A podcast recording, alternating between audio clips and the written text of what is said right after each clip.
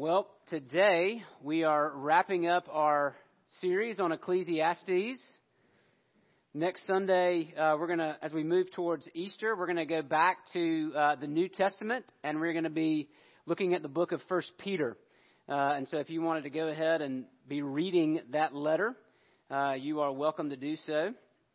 Uh, but as we finish Ecclesiastes, we should be asking the question, what do we do with all that we've heard? What do we, what exactly does do the, do the words of the preacher of Ecclesiastes, how do they impact us?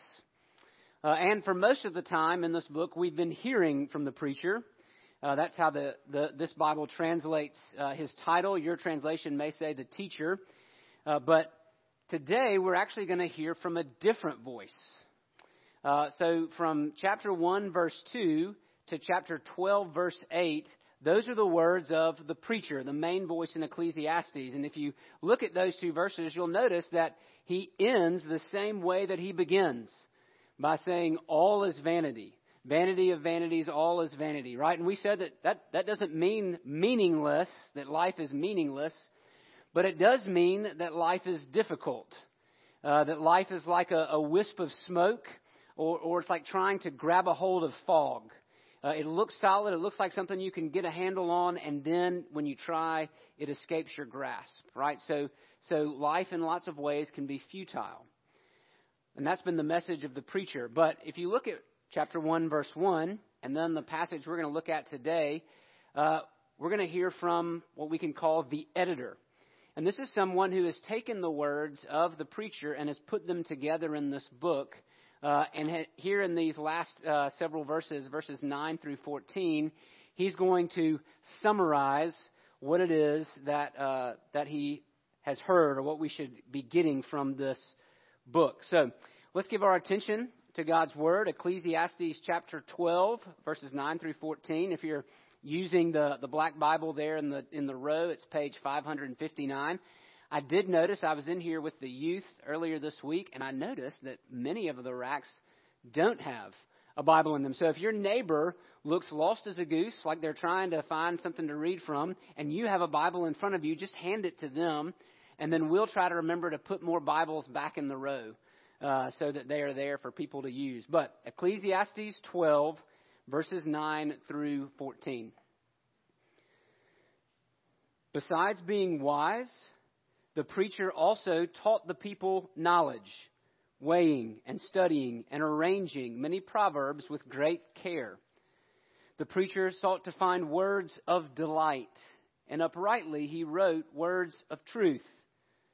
The words of the wise are like goads, and like nails firmly fixed are the collected sayings they are given by one shepherd.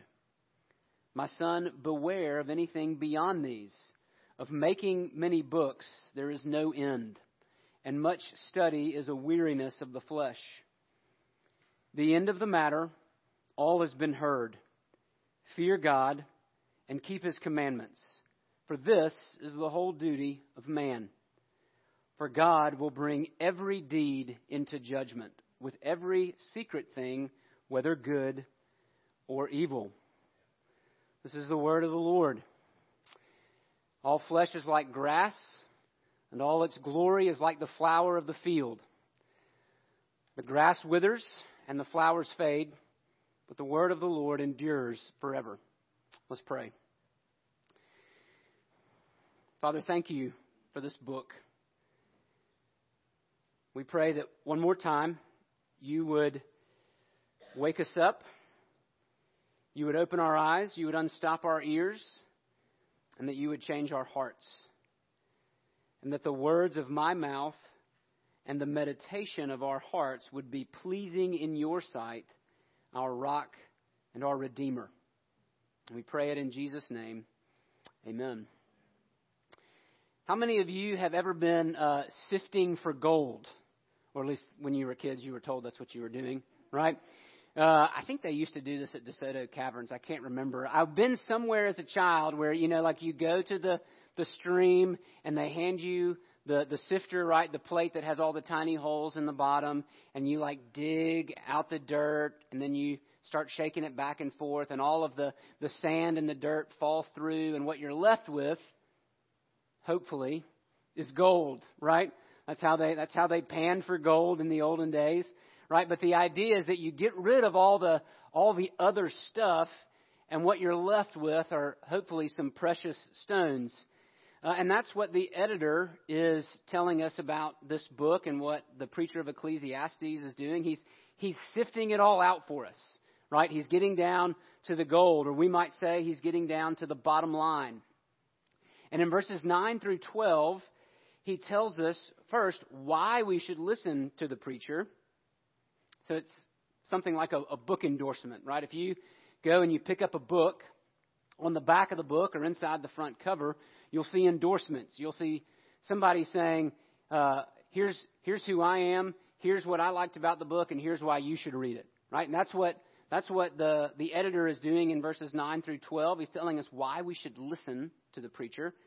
And then in verses 13 and 14, he tells us what to do with everything that we've heard.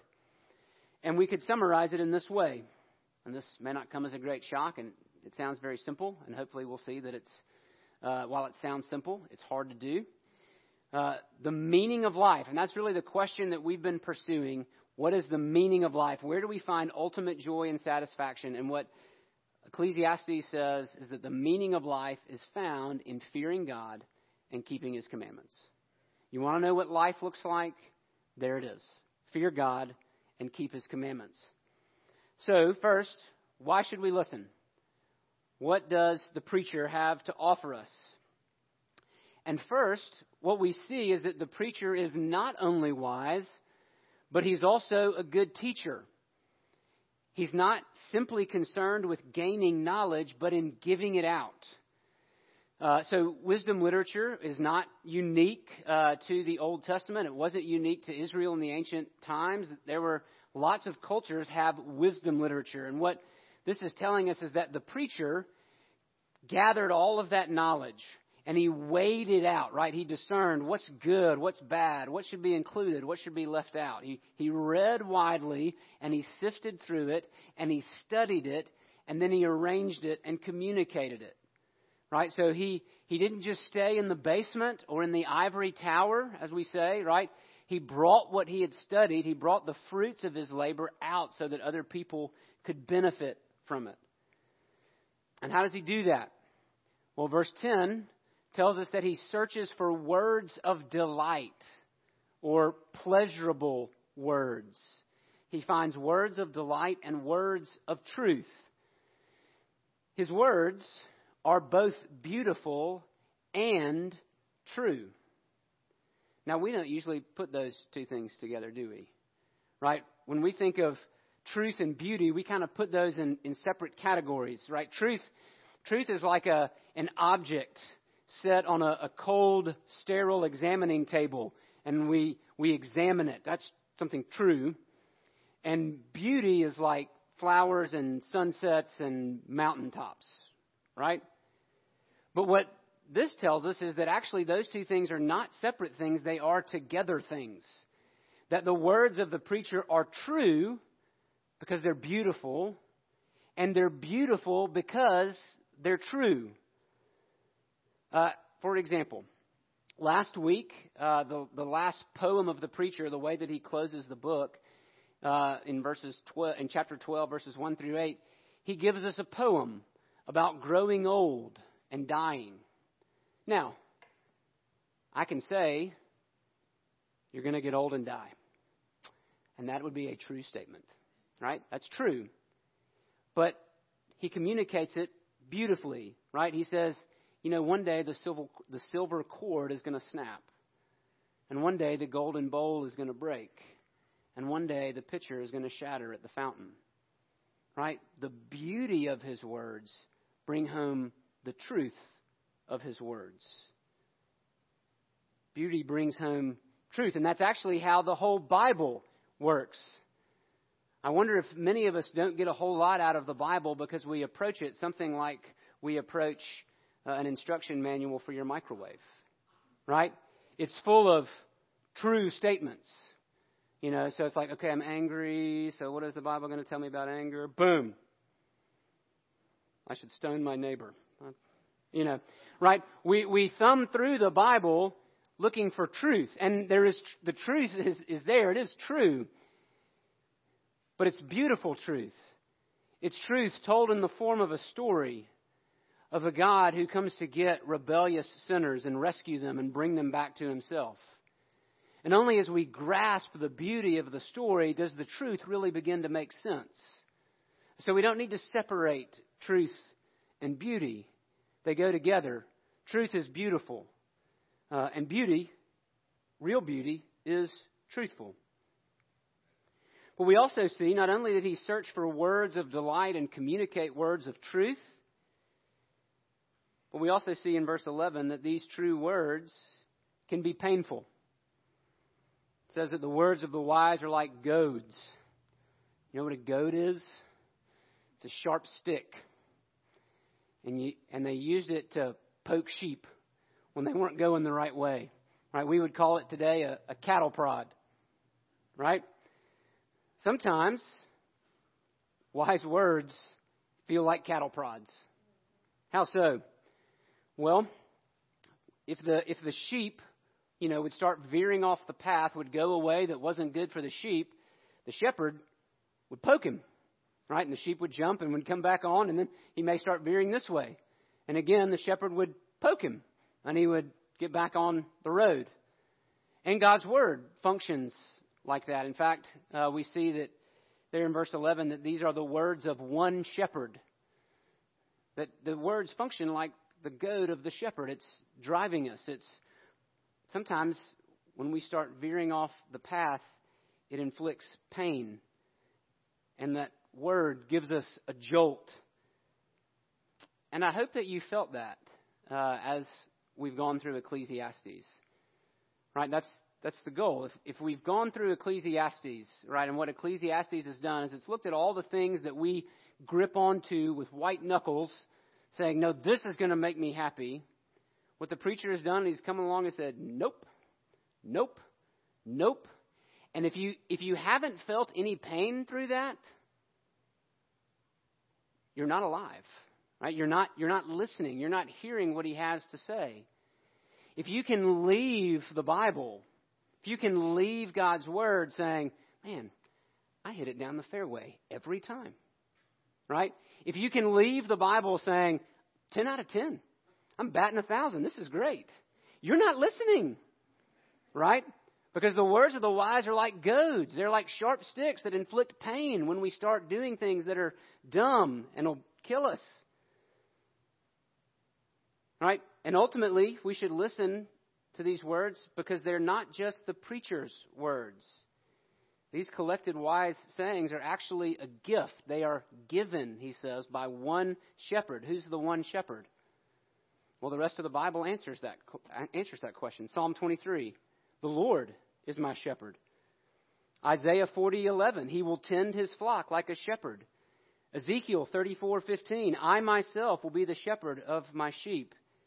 Jesus twice in John 10, I am the good shepherd. These are not simply the words of men. The men wrote them. But there is an author behind the authors. And the more familiar you become with the Bible, the more you hear his voice in all of the different voices of Scripture. All of these words are given by one shepherd. And that should change how we approach the Bible. It should change how we come uh, to the Bible every time we open it, whether we open it in here or whether we open it in a small group or whether you open it on your home. I realize that the Bible can be hard to understand. But do you approach the Bible expecting to hear from the shepherd? Do you come to the Word of God expectantly? And sometimes, right, some of his words are going to be like goads. They're going to be like sharp sticks. They're going to cause, cause me pain because I'm going the wrong direction. Now, that doesn't mean they're bad. Right? What would you think uh, if, you know, you were at Walmart and small child was just running, right, running out the door into the parking lot. And you looked back at the child's mother and she said, ah, Boys will be boys. What are you going to do? Right? That little boy needs a goad. Right? Right? When I'm, when I'm running headlong into death and I don't realize that it's death, I need someone to grab me by the arm and say, Stop. If you keep going this way, it'll kill you. That's what the words of the shepherd can do for us. They're good. They may be hard, but they're good. But then some of his words will also make us smile. They bring delight. Right in Psalm 19:10, David says that God's words are more desirable than gold and sweeter than honey. That what you think when you approach the Bible? When you open that cover, do you say, "Give me the gold. Let me taste, let me taste the honey." Right? Do we come to the Bible looking for that? When you when you hear Jesus tell the parable of the prodigal son, right? The son that ran away and took his father's money and wasted it all and then realized what he'd done. And he starts coming home. And while he's still a long way off, Jesus says, What does the father do? Does he wait on the porch so he can wag his finger at him? No, he, he gathers up his robes and he does something that no Middle Eastern man would ever do. He ran. He ran to his son and he threw his arms around him and he kissed him. And he said, This my son was dead and now he's alive. Those are good words. Those words are meant to make us smile. They're meant to remind us of our good Father. Words of delight and words of truth. We should come to the Bible looking for that. So that's why we should listen. What should we do as a result? Well, he boils it all down real simple in verse 13. The end of the matter. This is it. All has been heard. Fear God and keep his commandments. Fear God. We've talked about this before already in this series, but what does it mean to fear God? Michael Allen, professor, seminary professor, says it doesn't mean to quake in our boots. But it does mean to take God seriously. That means a God centered focus in all areas of life. That's what it means to fear God. Augustine, who lived in the early 400s, he, he distinguished between servile fear, right, the fear of the slave, always cowering in dread, and filial fear or family fear, right, the fear that a the, the good fear that a child has of a good parent. That's what it means to fear God, that reverence and awe.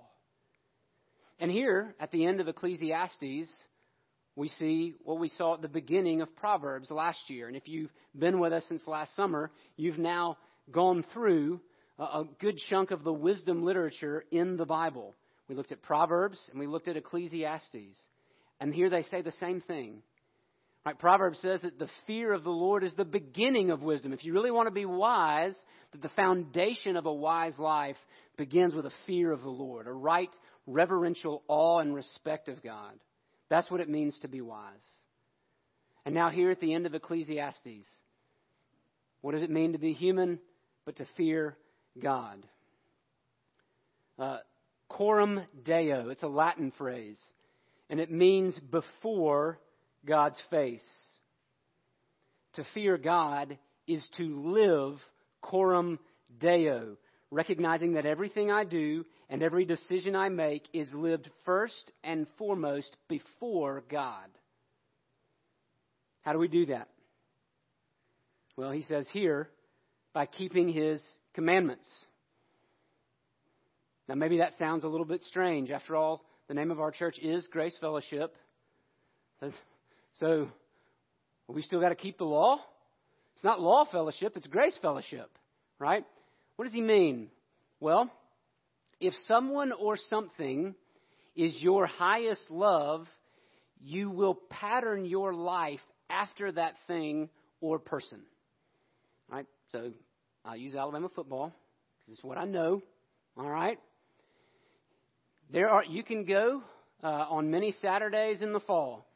And you can find people in Tuscaloosa and across this great state and country, right? That there are literally hundreds of thousands of people who pattern their lives after Alabama football, right?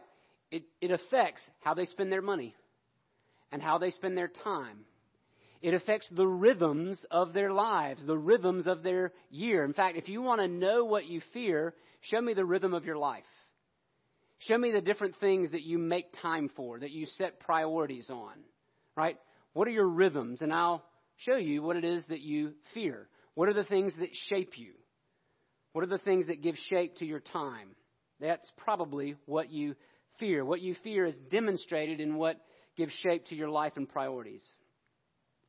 Uh, for those of you uh, who went to the Pursuing the Heart workshop a couple of weeks ago, one of the principles that we talked about is that desire, right? That we act, we live out of our deep desires. That our desires drive us to action. And so, what we see here, if we're going to use that principle here, that a desire to fear God leads to keeping His commandments. That if I fear God, I will desire, I will strive to walk with Him by doing what He says. It can't be any other way. Right? I can tell my wife I love her all day long. But if I constantly gawk at other women and tell my wife how beautiful they are and that, they, that she should do what they're doing, then I clearly don't love my wife. Right? There's something else that I love. Desire leads to action. We will keep God's commandments if we fear Him. Why? Why should I fear God and keep His commandments? He gives us two reasons here in the text. The first thing he says in verse 13 fear God and keep His commandments because, for, this is the whole of man. The word duty, which uh, is in the ESV, is not in the Hebrew text. It's not wrong. Uh, the translators put it there because it helps make sense of it, but literally what it says is because this is the whole of man. In other words, this is everything. Fearing God is what it means to be rightly human. You want to you want to know what purpose you were made for? You want to know what real humanity looks like? Fear God. Everything. Every area of life. There is no part of life that is not affected by fearing God. That's what it means to be human. Certainly our duty, but it goes deeper than that. It's what we were made for. It's the, it's the puzzle piece that when you drop it in makes sense of everything else. Simon Sinek uh, is an inspirational author uh, and speaker. You may have heard of him. His famous book is Know Your Why. Right? So he's made lots of money helping people ask the why question and then helping them answer it, right? Knowing why you exist. Well, somebody's answered that question already. It was, it's answered in the scriptures already, right here. Fear God, keep His commandments. Uh, the Westminster Shorter Catechism, part of the, the doctrinal statements of our church, says it in the first question, the very first question we ask What is the chief end of man? What is man's purpose? Why does every man, woman, and child exist? To glorify God and enjoy Him forever. You want to know why you exist? You want to know your why? That's it. Glorify God and enjoy Him forever. You won't go wrong if that is your aim, right? If that, if that is the compass, if that is the true north of your compass, you will not go astray. The problem is, my compass is jacked up, right? I always have to remind myself, I always have to go back to that true north. Because I don't want to fear God, I want to fear you. I don't want to glorify God, I want to glorify me. Right? How could this, if, if, you, if you put this principle in your life, how would this change the decisions that you make? I heard a story this week of a campus minister. So, this is a, a man who works with college students. Uh, and he was talking, he, he, he challenges his students uh, he tries to flip the script because usually what happens is we're getting close to graduating, finishing school, is we start asking like, okay, uh, what what job will bring me the most financial reward? What job will bring me the most satisfaction? Right? I've always wanted to own a house here, so I'm going to go and live there. And he encourages his students to flip the script and say, what would, what would bring God the most glory? What, what, would, what would fearing God look like uh, before you took that job? What, would, what, if you, what if you said, you know what? How can I contribute to the community? What, before I move and take a job somewhere else, is there a good church community here that I can invest in? Can I, can I make a difference where I'm at? Um, another pastor has said that you'll find where your best vocation is where your talents and the need of the world meet. Right? So, so what if you asked that question before you made the decisions that you make? Before you married that person, before you had kids, before you stopped having kids? What if you said, what does fearing God look like for me in this moment? And started with that question. And then move to the next questions. Right? To glorify God and enjoy Him forever. Flip the script. He also gives us a second reason, and it's in verse 14. And I don't imagine it's one that we much like to think about. He says, We should fear God and keep His commandments because God will bring every deed into judgment, even the ones that no one knows about. That's a little scary. But why is that good news? Why is the judgment of God good news? Think about some of the things that we've heard in Ecclesiastes, some of those pain points in life where there's a lot of futility, right? Why do bad things happen to good people? What do we do with all of the evil in the world? How do we live with that? How do we reconcile that? And there aren't easy answers. What do you do when a Russian madman invades a whole country and begins killing people by shelling their cities? Why? And what this tells us, why this is good news, is that we hear one day God will bring it all to right. Every single person will stand before the throne of God. And his justice will be completely pure and good and right and holy. Now, I don't know if you've ever thought much about that. We don't like to think much about that, and there's a reason why. It's because we're not that person. Right? Now, we like to think by comparison, like, well, you know, Vladimir Putin's going to get his. But have you ever considered the fact, what, what will you say when you stand before the judgment seat? When you're eyeball to eyeball with Jesus and your entire record is laid open.